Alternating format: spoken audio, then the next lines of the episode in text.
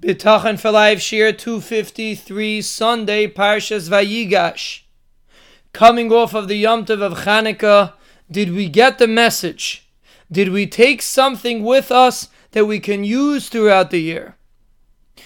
Chazal teach us that Yavan is represented by Choshech. Yavan is darkness. And the point of Chanukah is to light up that darkness, which is the reason why we light menorah at night. What is the unique trait of darkness? On one hand, darkness does not allow a person to see in front of him, and therefore a person can get lost in the dark. But there's another thing that darkness can do, and that is that darkness has the ability to distort a person's view. Something that should really be considered innocuous can look very menacing in the dark. A person can see a tree and think it's a robber or an animal. Darkness has the ability to create a mirage that a person can get scared from something that is not really there. And that's what Yavon was attempting to do to Klal Yisrael. And that impact still exists today. A person can get lost in the darkness.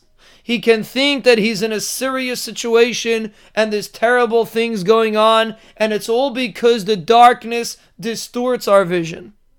And the purpose of Hanukkah was in order that we should internalize the light and realize that it's all a mirage and it's all not there. It's like a child that's scared of the monsters in his room.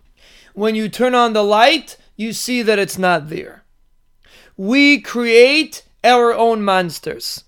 The Beis Halevi explains, and the Chovos HaLevavos also says this, that when a person is afraid of something, he gives power to that item.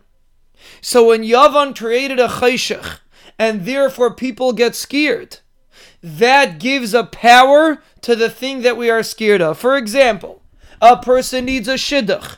A person gets scared and says, What's going to be? I'm already getting older. When am I going to find a shidduch? I haven't gotten read so many girls recently. What's going to be? A person needs parnasa. He thinks to himself, There's so many people out there that need parnasa. How am I going to find parnasa? Or I owe so much money. How am I going to pay it back? A person, Rahman al has a health issue, and the doctor told him that it's something serious, and he starts getting scared. All these things are monsters that we create ourselves. When we get impressed when we hear something and we start getting nervous, we are giving power to that situation. And if we're scared, Rahman that we're not going to find a shidduch, chas v'shalom, that can cause our shidduch to go further away. And the same thing with health, and the same thing with parnasa in every area in life.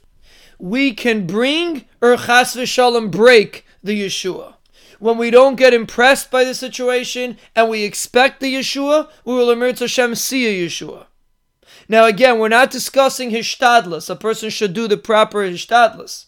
We're talking about the attitude, not to get impressed by the situation. Nothing can phase us. If we're not walking around in the dark, when we turn on the lights, we will see that there are no monsters. It's all a hoax, it's all our imagination. And we see that from Yosef. And that's why the Parsha of Yosef we learn during Hanukkah. Because Yosef went from the bottom of the pit to one of the most powerful people on the planet. And he wasn't impressed. Why? Because he wasn't sucked into his situation. In his mind, there's absolutely no reason why he can't become king, even if he's on the bottom of the pit. When we live like that, we will also see Nisim. We don't get impressed from situations, even if everybody else is getting impressed. That's the chayshich of Yavan. We turn on the lights and we see it's all imaginary monsters. When we imagine that they're there, then we have what to be afraid of. But when we realize that it's all a hoax and HaKadosh Baruch is in control, then we are Zeicha to Yeshua's.